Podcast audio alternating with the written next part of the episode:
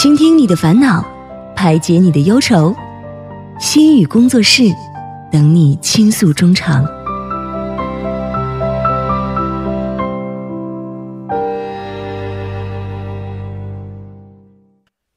何以解忧，唯有心语工作室。那么，心语工作室又在每周日晚上和大家是如约而至了。我们很高兴的邀请到两位嘉宾朋友金元英老师呢和赵思维嘉宾。那么今天将会由思维为大家带来两段情景介绍，之后再由我们的金元英老师和大家一起从心理学角度分析和讨论一下情景对话中出现的问题，给我们正确的心理问题指导。同时，也诚挚邀请各位听众朋友可以参与到节目当中，把您的困惑通过我们的参与方式发送给我们。您的故事将会在下一期的心语工作室当中呢，邀请心理学方面学者为您解忧的。我们的参与方式为：您可以通过发送短信的方式发送到井号幺零幺三，每条短信通讯商会收取您五十韩元的短信费用；或者是通过微信公众号搜索 TBS 互动，点击关注之后发送短消息即可。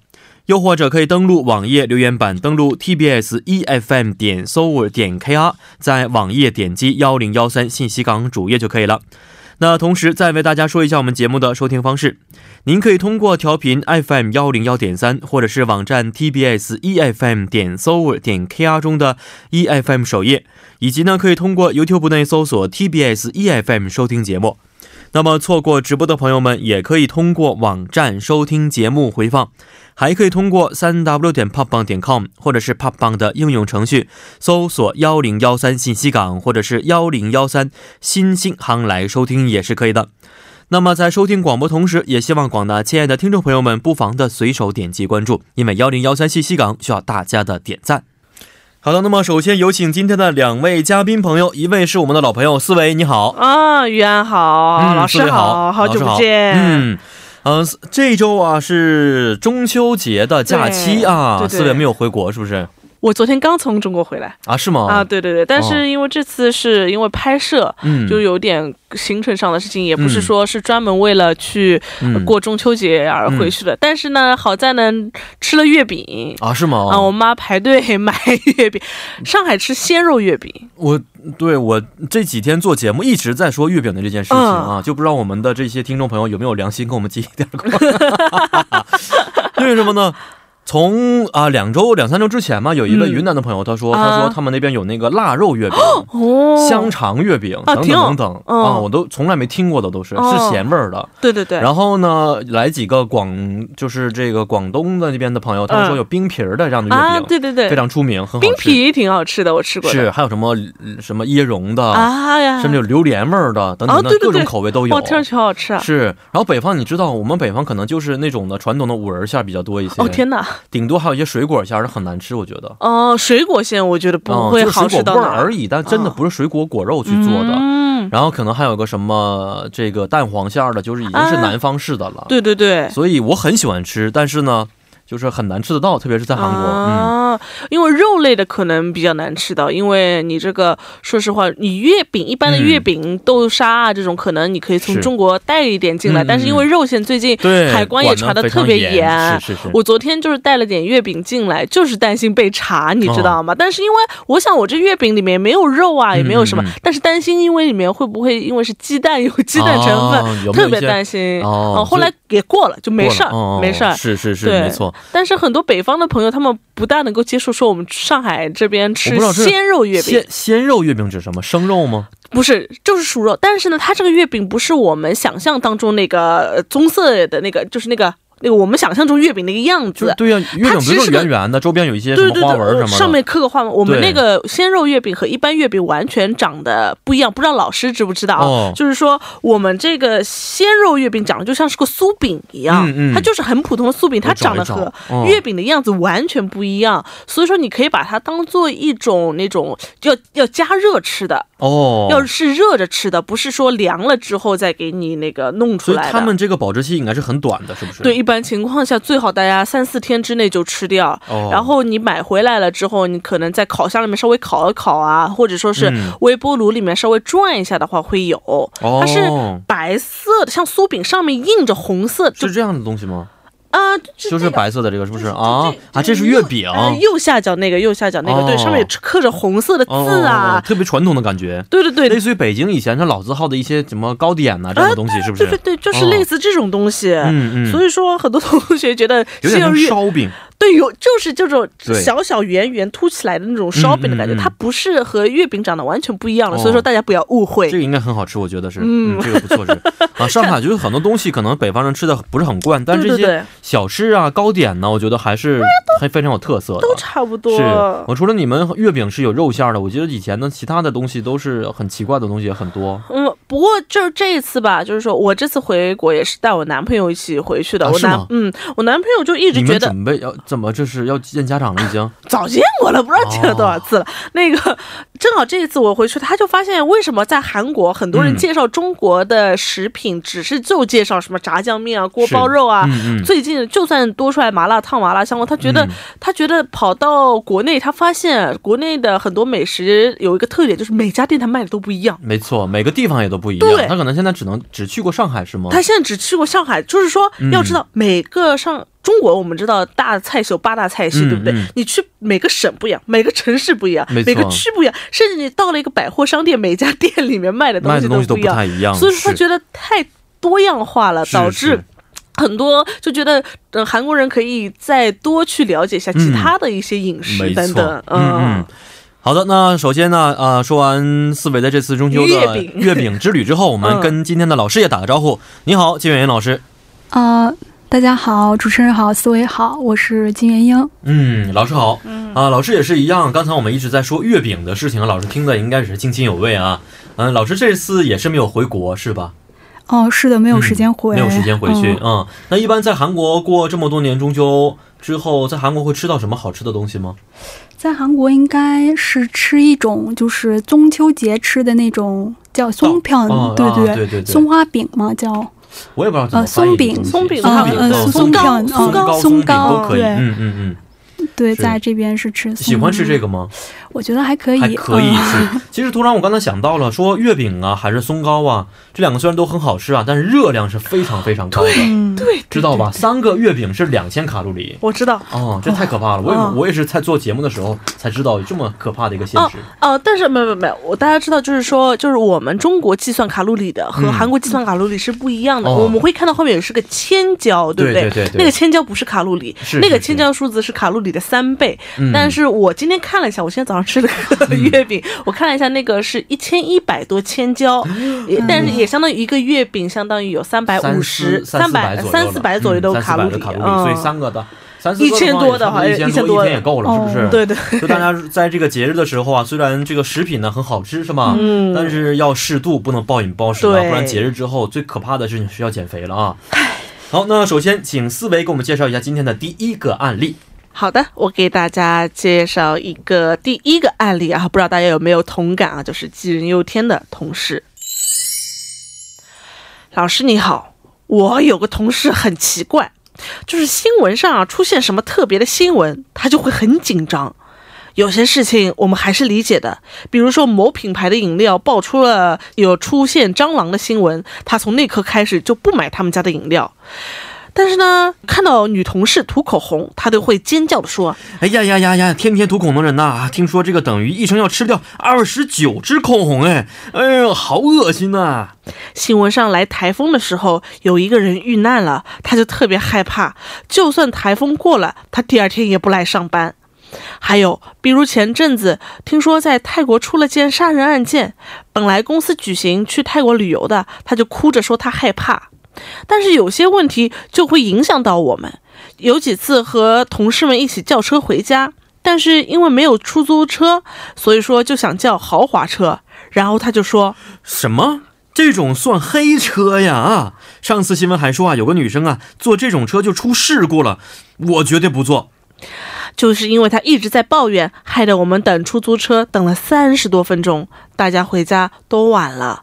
还有更奇葩的，就是有次看到我们组长在吃麻辣烫，他马上尖叫起来，又说 哇、你们不知道这个麻辣烫是含有毒药成分的。：“组长摇了摇头。吃饭呢，别打扰我啊，都是谣言，而且正规干净的店都不会这么做的。”然后他摇摇头说算了，生不生病啊是你们的事儿。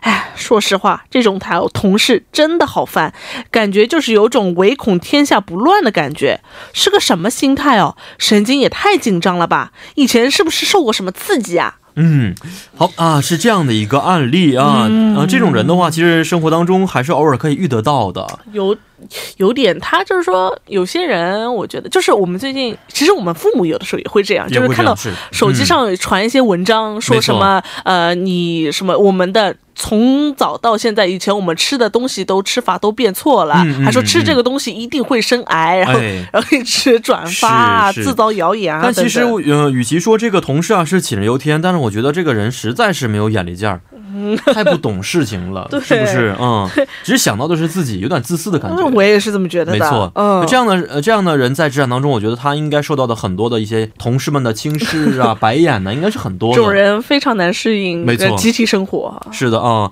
像这种的朋友啊，可能偶尔可以遇得到，但是四维在日常生活当中遇见过这样的人吗？我生活中你说非常紧张的这些人，可能很少遇到，嗯，但是如果说是。有或多或少会有影响，比如说，呃，我就拿一点很讲，就是我们以前说中医啊，就是尽量不要吃冷的东西，哎不要吃冰的东西，尤其女生啊，什么在在就是来就是或者生理期啊等等嗯。但有一次就是说我在我一个朋友家的呃里面喝大热天特别热，嗯我就嗯喝了一杯冰可乐，哦冰可乐。那家人的爸爸就会看着我说：“哎，你这样以后生不出孩子的。”啊，这么就直接这么说嘴这啊么这么碎吗？啊，就就直接这么说，我就觉得特别的那，嘴太坏了。我就觉得特别受到冲击，嗯。你知道吗？嗯，哦，我觉得这种这这种 不能理解为什么会说这样的话。他说你你可以就是说啊，这样会影响你将来的健康就可以了，点到为止。为什么说的这么狠呢？而且中医的说法不是说你完全不能喝冰的东西，嗯只是在你这个量而已呃量而已。其实任何东西只要是量达不到的话，都是在耍流氓，对对都是错误的。对对嗯对对，是的，所以这样的情况啊，其实还是要听我们的这专业老师看看他到底是怎么想的啊。嗯嗯嗯，所以问一下我们的袁英老师，刚才听到了这么一个杞人忧天的同事之后啊，觉得日常生活当中他也很累，同事们也很累。嗯。您听完这样的一个事例之后，您的看法是什么样的呢？呃，我我看了这个案例之后呢，觉得就是他感到很，就是这个案主的朋友、嗯是吧？嗯案主的朋友，他同事应该是。同事嗯。就是案主的同事，他有很多很多的不安感和焦虑感。嗯。然后我是觉得，就是适当的不安可以让我们防范于未然，没错，呃，可以从外界的威胁当中保护自己。嗯呃，这样的不安呢是属于正常的不安。嗯呃，但是呢，案主表现出来的这种不安和恐惧心理呢，我觉得超出了正常的范畴。哦，嗯、因为就是案主同事呢，就是把这种危险想的比实际更严重。嗯嗯呃，而且呢，他这种不安对呃他自己的日常生活，还有对周围的其他人的这个日常生活呢，也造成了诸多的困扰。嗯嗯啊、所以我觉得他可能是不是有这个叫广泛性焦虑障碍的这样的一个、哦啊呃心呃心理的问题。是啊，嗯出现了一个比较专业的名词啊，叫做 广泛性焦虑障碍。嗯那什么叫做广泛性焦虑障碍呢？呃，它是指就是一个人在多种情况下，呃，会出现这种慢性的不安表现，或者是很多的，就是这种担忧感。嗯呃，而这种就是不安呢，会伴随着躲避的行为，嗯。而且呢，对那个个体的日常生活呢，造成很消极的影响。哦哦，是这样的。但是啊，我们有的时候，老师刚才说，适当的不安呢，是对我们生活当中是有好处的。嗯嗯、但是如果过分不安的话，会到造成广泛性焦虑障碍啊。嗯所以如何区分呢？有没有一些判断的标准呢？对，有判断标准，就是美美国的这个精神病学会。他出版的这个心理障碍诊断与统计手册第五版，他有就是他建议了一些就是诊断标准，嗯。呃，其中之一就是呃一个人要至少有呃六个月的多数的日子里，对诸多的事件或活动呢表现出过分的焦虑和担心，哦，然后这个人可能会觉得这这种担心是自己无法控制的，嗯嗯。然后呢，这种焦虑和担心呢，与下列就是六种症状中至少三种有关系。嗯嗯，呃，具体来讲，这个六种是这样的，就是第一是坐立不安或感到激动或紧张，嗯。啊，第二就是容易疲倦，然后第三是注意力难以集中或头脑一片空白，哦，呃，第四是易激惹，嗯。就是易生气，嗯。然后第五是肌肉紧张，呃，第六是睡眠障碍。哦啊，这么几种啊，那、这个几种当中的，如果有三种，呃，症状的话，嗯啊，就相当于是可以确诊它是这个激过什么，那叫呃过激性广泛性焦虑障碍。嗯对对对，哦，是这样的。简称焦虑障碍。焦虑障碍也可以，嗯是的啊，嗯、其实日常生活当中，我们或多或少都会出现这样的一些问题。是，啊对，嗯就是说，比如身体不适的时候啊，会担心我是不是发生什么大的病了呀，嗯是吧？我们有的时候开玩笑说，一上网一找的话，自己坟已经定好了，对吧？所以就是这种障碍，有的时候可能是正常的，嗯让我们有一种，老师您也说过，防患于未然，可以及时的就医呀、等等等等，嗯做一些准备。对，过分的话，可能需要就是去接受一些诊疗了啊。嗯那除了这些，还有其他的一些标准吗？呃，还有一些标准就是可以作为一个参考，嗯就是这种就是个人个体所感知的这种焦虑，还有担心，还有所就是体验到这个身体症状呢，要引起呃有临床意义的痛苦，就是嗯比较严重的痛苦，哦，主观性痛苦。啊，主观性的一些痛苦，嗯对对，然后或者是导致社交啊、职业啊，或者是其他重要功能方面的损损害。嗯嗯嗯，还有就是这种障碍呢，不能归因于某种物质的生理效应。呃，指的是什么呢？就是这种障碍呢，不是因为我们服用了什么药，哦，或者是呃，就是滥用了一些毒品啊什么的嗯嗯嗯嗯引起的，或者是。这种障碍呢，不能归因于一些其他，就是比如说甲状腺甲状腺功能亢进这样的身体疾病。嗯嗯嗯嗯哦，还有呢？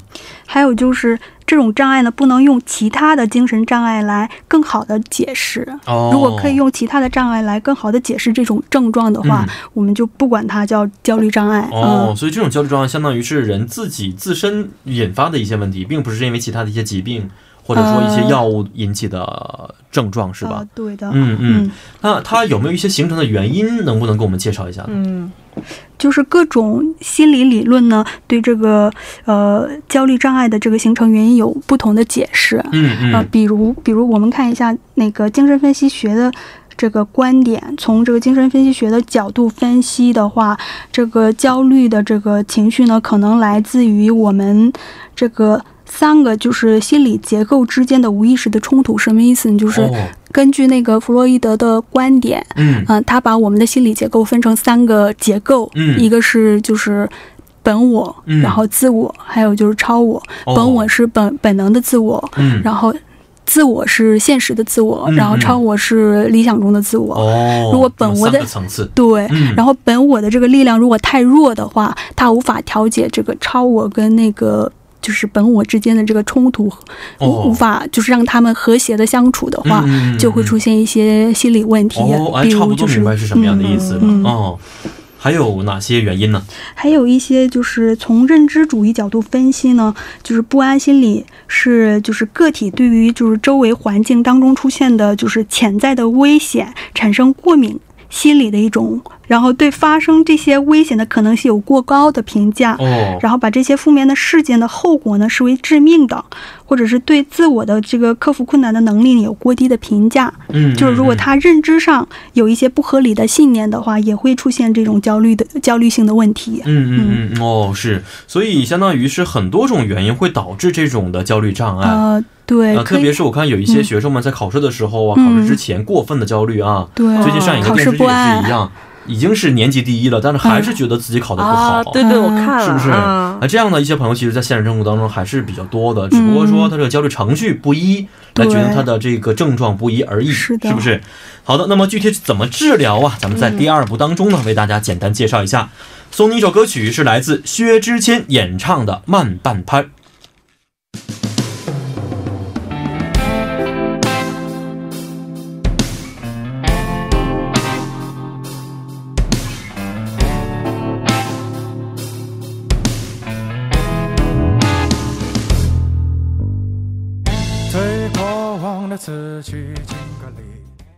好了，在广告之后呢，欢迎大家回到我们今天第二部环节当中。那现在有啊、我们在第一步啊说了一个关于焦虑症的这么一个小案例啊。嗯刚才说了一下这个焦虑症产生的原因有哪些，嗯但是呢，今天还是要请老师啊给这位朋友简单介绍一下，嗯嗯、这位朋友同事应该如何的去治疗对待焦虑症呢？嗯，一般来讲呢，就是呃，认知行为治疗对这个焦虑症的治疗呢有较好的效果。嗯。呃，比如呢，就是可以让来访者就是观察自己的认知图示，就是嗯具体来讲呢，就是可以让来访者先记录一下自己的担忧，哦，呃，就是给来访者一张纸，嗯然后让嗯来访者记录自己在什么时候呃出现怎样的担忧，哦。然后这个担忧呢持续多长时间。一张，纸够吗？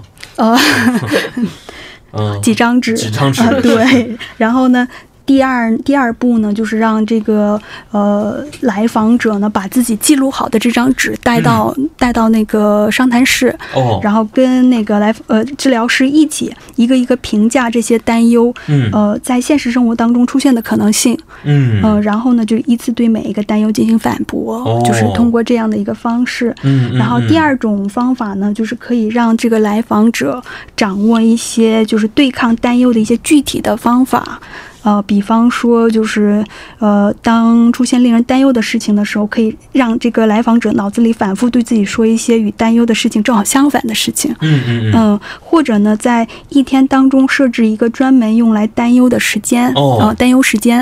嗯嗯嗯然后或者呢，就是反复去让呃想让那个来访者，嗯，去去想这个让自己就是感到不安的事情，哦，故意的去想哦，对，以毒攻毒，以毒攻毒，哦。对，这样可以提高就是这个来访者对担忧的抵抗能刺激力。到他吗？对，不会产生让他更担忧，最后产生更加可怕的呃，这些是几种。这世上实在是生不下去了，活不下去了，太可怕了。呃，就是这是这这些几几种方法是，嗯就是大家都可以试一下，都可试一试可能有的来访者呢比较适合这种方法。是，可能是嗯也是在这个呃我们心理商商谈师的嗯帮助和叮嘱之下，是不是？嗯是，按照哪种方法更合适，可以去试哪种方式。对没错。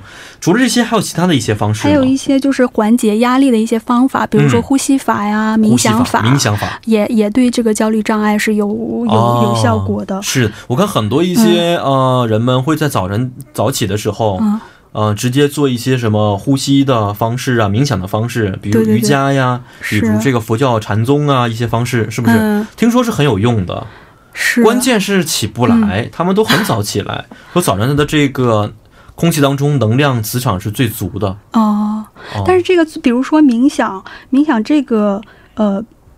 就是不会是不会就是有让你在什么点儿做这个冥想、嗯嗯哦有这样的一个说法对对对，嗯，你可以在坐地铁的时候也可以做冥也可以想，冥想对，我怕坐过站，了确实，地铁的时候是很容易睡觉的。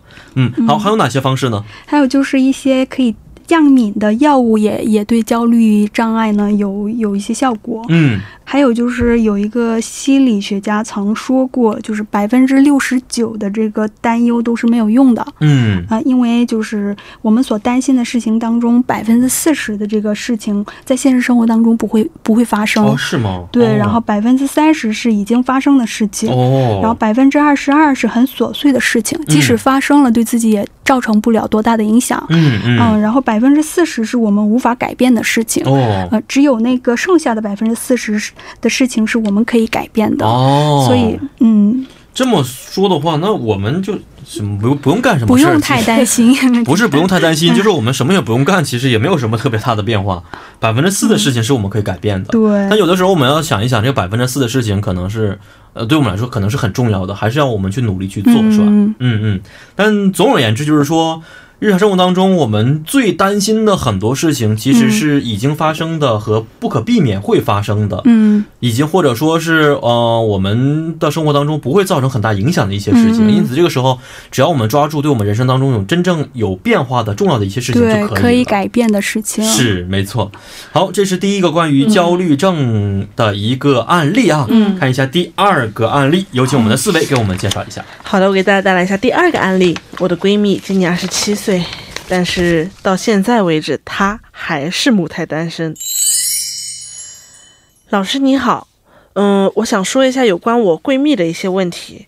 我和她认识二十七年了，从小就开始一起长大，上一些一样的学校，后来都有了工作。唯一不同的是，就是她到现在都没有恋爱过。后来她有天偷偷的告诉我，她觉得她就要孤老终生了，因为高中的一件事让她产产生了创伤。因为她的家庭很保守，爸妈也都是知识分子，很老实本分的人，从小她都没有早恋过。她高中毕业的那年，因为同学聚会，大家离开的时候都很伤心，所有的同学们都挨个拥抱说再见。就在这个时候，我闺蜜的妈妈就来接我闺蜜了。正巧就在那个瞬间，她妈妈看到我的闺蜜和一个男生在拥抱告别，瞬间她妈妈就大吼了起来。张玉倩，你干什么呢？说着就上前拉了女儿离开了现场，然后就是进行了一个星期的洗脑。你这个样子啊，小姑娘上去和别的男生搂搂抱抱，你害不害臊？你要清高一点，你要高傲一点啊，人家男生才会来追你的。小姑娘就是要矜持一点啊！你这个样子，大庭广众之下投怀送抱，我的面子啊都要没有了。而我的闺蜜只是默默的不吭声。不过我的闺蜜也是一直很听父母的话，从选择学校到工作，就连出周末出去玩，都是要征得父母的同意才能出去。都二十七岁的人了，我问她，这你都要一一报告的吗？他说，哎呦，没有办法，不然我妈要烦死我了。但是近几年来，他妈就急着给我闺蜜安排相亲，要她赶紧结婚。但是她说自己现在看到男人总是觉得怪怪的，给个微笑她都觉得这是不矜持的举动。她觉得自己的心理障碍很大，所以希望老师能够帮忙开导一下。嗯，哦，这么一个案例啊，我觉得其实应该、嗯他妈妈有问题，我好像觉得，嗯，啊。他妈的问题比较大一些。嗯，是，我我再加一个点，就是说这是嗯。因为是朋友的朋友的事情，真叫张雨倩吗？不不会吧？我不愿意，因为他名字上有个倩字，哦。所以说我就把它给改了一下。哦和结合了一下，啊结合了一下。哦是这样。然后他爸爸妈妈都是老莱德女儿，就是哦年纪特别，嗯老来得，他和我一样大，然后他爸爸今年已经七十了，哦，也就是他爸父亲都快都五十50多岁。岁的时候，五十哦多五十多岁的时候有他，嗯。他妈妈是五十岁是高龄产妇，就是嗯之前因为身体也特别不好，嗯就是有经历过几次流产之后，很不容易得到这个女儿的，嗯所以说比普通人更加宝贝她，更加把她当做哦掌上明珠来养在那个过程当中是，是以前所以能够感受到了这种爱，有的时候就变成一个枷锁啊，禁锢了孩子的成长了。是的，嗯。是，呃，其实这样的现象在我们日常生活当中还是偶尔可以遇得到的啊。像我们就是一样，从我小的时候，妈妈告诉我不要早恋，然后呢。大学时候也说这个嗯恋爱的话也没有什么钱，不要着急。毕业之后立刻让我们结婚了就，是不是？啊对对所以没有经过这个过程。过程是的，我觉得人生应该经过几次恋爱的过程，才知道自己真正想要的是什么样的。但是我们也有的时候不可避免的会说，确实有这种的一见钟情，就是初恋的能结婚的，登上婚姻的礼堂的，其实也是有的，嗯相爱一辈子也是有的，但很少啊，只能说是。所以我觉得这个恋爱就好像我们要工作、要学习一样，还是需要有一个经验，经验和熟识的过程，对对对最后才能找得到我需要的是那个人到底是什么样的。是的，是的，嗯，不是为了结婚而结婚，是不是？对对对嗯所以很多东方的朋友，特别是中国的朋友，听完这个案例的话，应该是感同身受啊。嗯，现在九零后、零零后可能好多了，家长可能管的不是很严格，但是七零后、八零后还是经历过那种不能早恋，你只能学习，嗯，不然的话你家长会没有出息这么一个时代，对不对？现在嗯小孩上幼儿园，爸爸妈妈都会说：“哎，有没有女朋友啦？有没有男朋友啦真可怕？” 现在就问了。我前几就前几年在这个一个小学门口路过的时候，听见一对儿小男孩、小女孩就我要跟你分手，我当时真的很吃惊，大约三四年前吧，嗯嗯，很吃惊，很对吃惊。对对，他们懂得太多，是我侄子还跟我说，他现在有两个女朋友呢。啊是吗啊，对对对，然后想比我强对对，比我们都强，真的。嗯 一个最近分手了，啊是吗 对对对。挺花心的这个姐姐，你好好管一管了的。两位有这样的一些经验吗？就是父母阻止早恋呐、你一定要怎么怎么样，后来又催促你要结婚呐、怎么怎么样？哎，我特别搞笑，就有哦我我第一个男朋友是我在上大学的时候，然后连就是是我的初中同学，嗯嗯然后呢，我以前在初中的时候暗恋过一个男生，特别特别帅，然后又、又高又打篮球，然后又是好像每个男女孩的初恋都是跟篮球有关系。对，我觉得是没有，是因为中国大多数男生都打篮球，我觉得可能有对，第一个都是打篮球打得好的，学校风靡的这么一个人物。对，嗯。然后然后就就特别喜欢他，又又个子又特别高，嗯。然后呢，我就会给我的之前给我的朋友写信，写信说我啊什么暗恋一个男生啊什么，嗯嗯，正好那封信被我爸妈发现了。哦，嗯然后我爸、我妈、我爸倒没说什么，嗯我妈大发雷霆，说你这个不好好读书，你这个早恋。嗯然后，然后我那个那个初恋那个暗恋的男生名字当中，呃，带一个发字，然后他说、你怎么找一个？他弟弟叫张润发。啊 对对，呃，他不叫，然后呢，他叫俊发，你知道吗？嗯然后我妈还说你怎么找个名字这么土的，就把我稀里话说，是挺土的。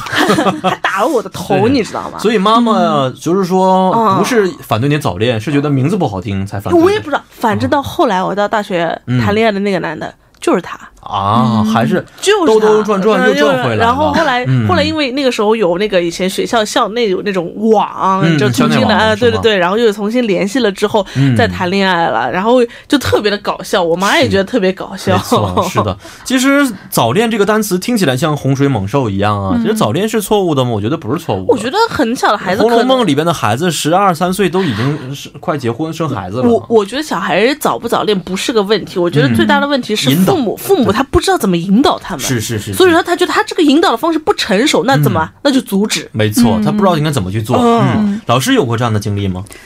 早恋，嗯我我是就是有过类似的经验，就是首先我问一下老师，这个早恋指的是多早算是早恋呢？早恋怎么去定义早恋呢？我觉得中国是高考之前都算早恋对高考之前，应该中国中中国人的概念里边，就是跟年纪没有关系，只要是高考之前你没毕业呢，哦就算是早恋是吧？好像是应该是这样的嗯应该就是未成年人吧觉得会耽误你的学业，对，哦，这个意思耽误你的。高考。嗯嗯嗯嗯，老师是什么时候？我是就是没有实际的早恋过，嗯但是有这个苗头的时候呢，哦被父母给制止了，大约是几岁？大约应该是上高中的时候高。中的时候。对，嗯嗯嗯嗯。现在还在怀念这段感情吗？那个美好的时光，那段美好的时光，嗯，能记起来，能记起来。就现在已经记忆已经很模很模糊糊了。已经是哦，是。那看来没成功，关键是是不是？是。所以这个早恋其实谈起来都是挺有意思的啊，嗯让人觉得心还是有一种蹦蹦跳的感觉。我们玉玉我们玉安哥的早恋的故事来分享一下我初中的时候也没成功，当时是第一次成功的早恋是高中。啊，嗯，我妈妈也不知道不是后没有没有被叫到学校啊，因为当时学习还不错，老师知道，但是睁一只眼闭一只眼就过去了。啊，一切就是看成绩。对你只要成绩不会出现什么问题的话，你就会老师也不怎么管。啊而且当时我们还是都是尖火箭班，我们叫火箭班学生。啊，老师觉得两个人反正在一起也能彼此督促学习，也也 OK 吧，无所谓也是。甚至来我们家还学过习。啊，真的啊，我妈到现在还不知道这事儿。嗯好，这是关于一个啊，很几岁啊，二十几岁了，是不是？二十七岁二十七岁啊，嗯仍然是母胎单身的一个故事啊。嗯刚才我说过，呃，妈妈原因应该很重，所以老师看完这个案例之后，您的想法是什么样的？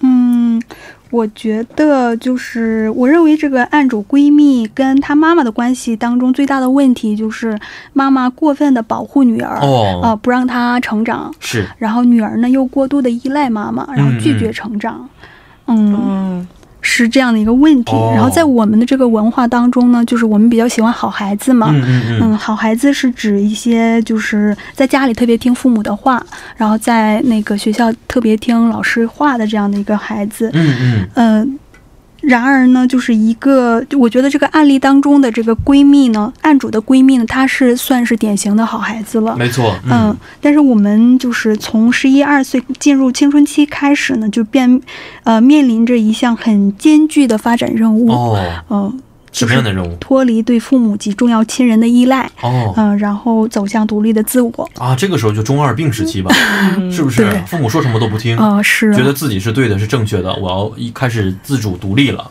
对、啊！原来是因为这个原因，对、嗯，所以，呃，这个案主的闺蜜现在二十七了，我觉得是不是没有完成这种的心理上的分离任务啊？是，我觉得她今年二十七了嘛，但是感觉嗯还没有完成这种就是哦，发展自我的这个任务。是，嗯，啊、原因可能是在于父母身上，跟自己也有一些关系，是对，这两个都应该有都应该关系。有，没错。而且刚才我们在这个介绍案例的时候也提到过啊，嗯案主闺蜜小的时候，只要是和男生拥抱这样行为被父母发现的话，会遭到母亲严厉的批评和反对啊。嗯，这种批评和反对，这种案例事例，是不是也可以给她的闺蜜造成心理上的很大的影响？我觉得会有，会有影响嗯会有。嗯，就是我们在人际交往当中呢，就是要把握一个度嘛。哦，嗯、但是就是就是对待这个拥抱道别这个行为呢，可能每个人，然后就是每一代人嗯都有不同的解释。可能我们的父母呢，他们就是相比我们就比较保守，所以我比较能理解他妈妈为什么就是会觉得这个跟男生拥抱道别，它是一个不矜持的一个行为。嗯嗯虽然我不这么认为，嗯。嗯，嗯，然后那个案主的这个朋友呢，他上高一的时候，我觉得他肯定对这个拥抱道别这个行为没有自己的一些判断能力。是是是。他他可能觉得就是其他人都拥抱道别了，嗯嗯所以我也跟着他们一块儿拥抱道别。是，但是呢，就我不能理解，就是案主这个朋友到了二十七岁了，嗯，然后他还觉得给个微笑就是不矜持了。嗯，我觉得这个想法呢，肯定是受了这了妈妈的影响。嗯嗯嗯，我想问我嗯他妈他爸是几岁结五四十五十有的孩子，难道是四十岁结的婚？差不多啊，是吗？嗯差不多四十三十八岁那个时候也是通过介绍，通哦，过介绍认识了之后，嗯，他的妈妈是护士，爸爸。彼此是初恋嗯，吗？对对对，爸爸是那个就是财务，哦做做那个会计这一块，然后都是觉得啊，双方非常老实哦本分，然后才结的婚。我的天呐！嗯，我也看过这样的一个新闻呢，在前几年发生的，说一对博士夫妻结完婚之后上医院去检查，说为什么不能生孩子，后来检查之后发现他俩从没同过房，因为他俩不知道怎么去同房，哦，有这样的一个新闻在里边。所以当时我觉得，哎呀，这个真是世界之大无奇不有。嗯他俩就以为睡觉的话就可以躺在一起睡觉就可以生孩子了。啊结了婚了，哦然后躺在那儿就。是，后来一检查，医生一问之后，医生也哭笑不得，没想到还真的，而且学历是博士啊，是，就到这个程度了，已经是，嗯，但是但是其实我小时候也有感同身受的，就是说，嗯、我妈妈因为阻止我早恋嘛，那时候，嗯所以我也觉得跟女朋友、女同女同学啊去握手啊、拥抱啊是不好的一种行为，是当，所以后来第一次谈恋爱之后拉手，我觉得都是特别让人觉得很紧张、很害羞，嗯特别有点不道德的感觉。嗯，我是觉得比起不道德，可能还是因为喜欢，所以说会觉得特别的麻痹的感觉。而且我听说有一些研究说，一定有一些这样的身体接触之后，后天才可以和异性很正常的去交往，不是吗？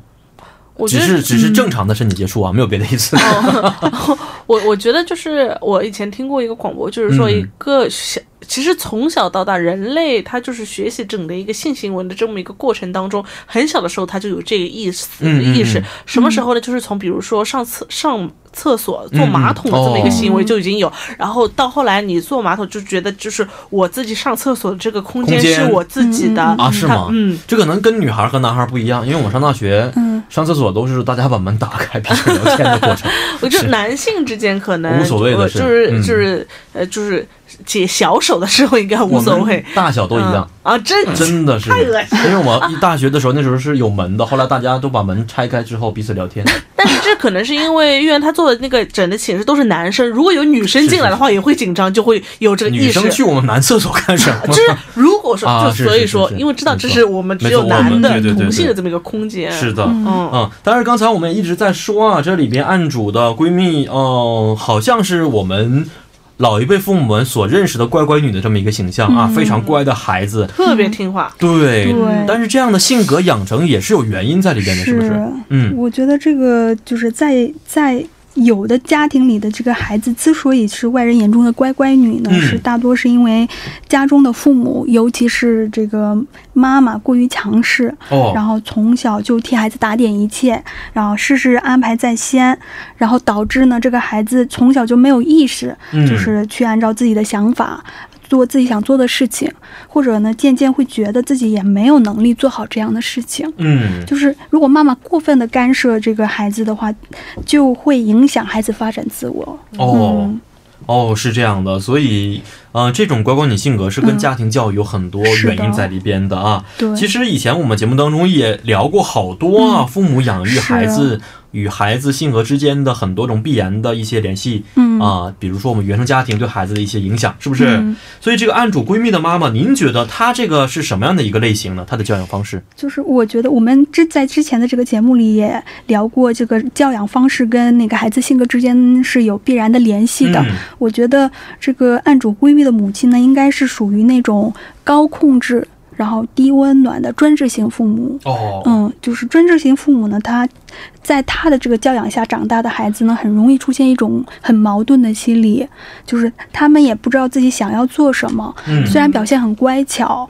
呃，老是活出别人眼中的这个就是别人心目中的样子，但是、嗯呃，也不能让自己满意，也不能让身边的人满意。哦，嗯、然后最终把这个选择的权利呢让给父母。嗯嗯、嗯，如果这个选择的结果呢不理想的话，他就会把这个责任推卸给别人。哦嗯，总之呢，就是一个成人应该要有这个选择跟决定的自由。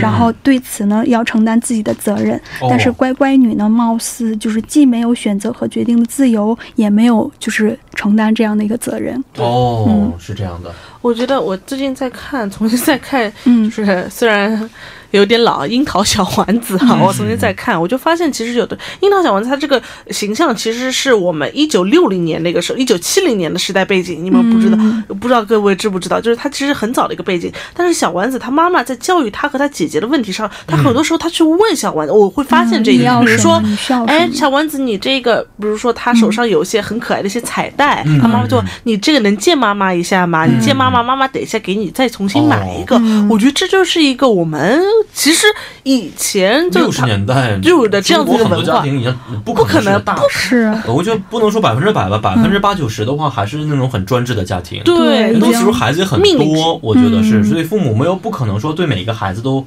对啊，要很耐心，很有耐心呐、很有爱的感觉呀、问你要的是什么？那个时候其实整个年代背景就不能就决定了家庭的氛围是什么样是，的。所以说我有的时候觉得我们现在的这个家庭背景还有的时候及不上其他国家的一些六十年代，我还觉得有点难过，有点可惜啊。嗯那老师对于这个家庭有什么建议吗？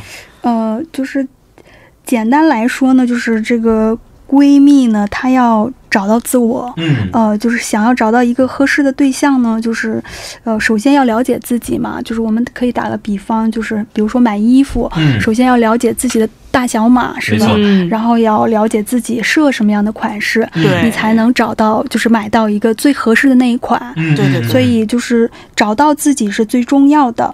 具体怎么怎么怎么来做呢？就是要第一是提高自我意识，嗯就是要通过就是不断的探索自己来增进对自我的了解。哦嗯、就是就可以不断的就是反问一下自己，自己想要的是什么，嗯喜欢什么，不喜欢什么，这样。哦嗯，或者是通过一些心理测试啊，或者是接受一些专专业的这个心理辅导，也是一种了解自己的、增进对自我了解的一种方法。嗯，是的，也希望这个闺蜜啊赶紧找到自己第一段恋情，过上幸福的人生，是不是？是？好，今天也是非常的感谢二位的到来，咱们下一期再见。再见，好，再见。嗯，再见。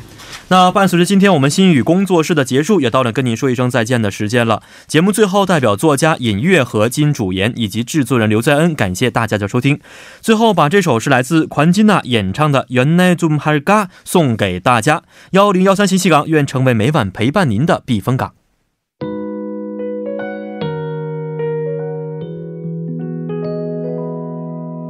영원을 새는 듯 기다렸던 너 아주 오래오래 참아왔던 너 이제 그 사람이 내 안에 있으니